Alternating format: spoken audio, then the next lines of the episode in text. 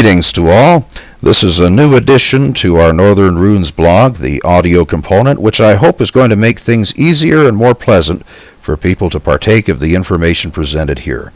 I'd like to start out by saying that we had a great time in session two of the Asatru and Ancient Runes course. All of you who attended were truly wonderful. This was a session that dealt a lot more with the actual invocation of runic power than with theory, and even with this being introductory work, the energy that manifested was palpable. I hope that those of you in attendance wrote down your experiences, as I know there were energies present for each one of you. The connection with the primal energies of creation is vital, as without it, rune work falls into the category of primitive art. The soul of the world and the universe fills the Galdr with power, as blood through your veins brings energy to your body. The rune we're talking about today is called in the Elder Futhark Perthro. The Anglo-Saxon Futhark calls it Peorth. It's not present in the Younger Futhark or the Armanen Futhark. The rune Perthro refers to the dice cup used in games of chance. Under most circumstances, this rune is seen as a sign of good fortune, as it has connotations of taking chances based on luck. Luck was seen as a power at work in the soul complex of a person that could be amplified in power or decreased by right or wrong action, respectively. Perthro is also related to the Nornir, as the effectiveness of luck was dictated by Wyrd through Orlog, which is past action. In divination, Perthro can mean that the time has come to, quote, put your money where your mouth is, and take a chance on a new endeavor with an adventurous spirit that looks for whatever may come. It is a positive energy that in the rune poems is equated with the hilarity and gaming spirit of warriors in the beer hall. If ill dignified by other runes around it, Perthro can be a warning that you are taking unnecessary risks that may not pan out for you the way you would intend. Games of chance can be fun, but more so for the winner of the game than the one who has to pay up. Perthro is absorbed in the Younger Futhark and Armanen Futhark by the rune Bjarkan or Bar, respectively. The energy of Bjarkan, which is the same rune as the Elder Berkano, is one of life and death and the bringing out into manifestation that which has gestated and this fits into the absorption of the perthro energy. We will discuss this more when we get to the rune Berkano.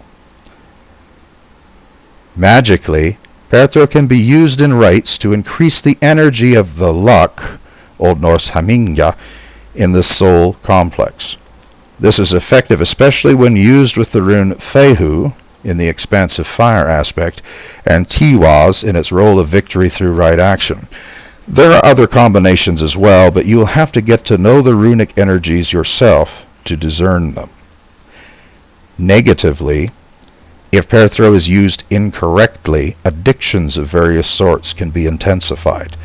This can refer to chemical dependencies, gambling, and even physical addictions such as sexual addictions, etc. This is where something positive can become negative due to imbalance. Too much of a good thing can harm you on all levels, especially when dealing with primal energies. You can tell this plainly by honestly answering the question, do the things that please me control me, or do I control them? The next post that comes is going to be a break post that will discuss one major theme that seems to be the stumbling stone for almost all in the mystical and magical arts, regardless of the tradition they're in. It will be on the subject of emotions and mind. Perthro is a great rune to introduce this subject, and this subject will elucidate your practice with all the preceding runes as well as the ones to follow. How does one control the thoughts in their mind, the emotions that run wild? How does one achieve balance? Perthro introduces us to this and we will address it. So stay tuned for the next post. It will be worthwhile to you. The Anglo-Saxon rune poem Perth is a source of recreation and amusement to the great, where warriors sit blithely together in the beer hall. For those that are local to Edmonton, Here is a link to the store Where Fairies Live. They've gone to the trouble of ordering quite a few of the books that I've recommended to those who are taking the Asatru and Ancient Runes course. I believe in supporting local business, so feel free to look through the store and buy your books from them if you can. They are good people. For those at a distance, I have recommended some of the same books through Amazon. If you click the link below, it will take you to some actual recommendations where you can acquire these books. Bright blessings to all. Until next time.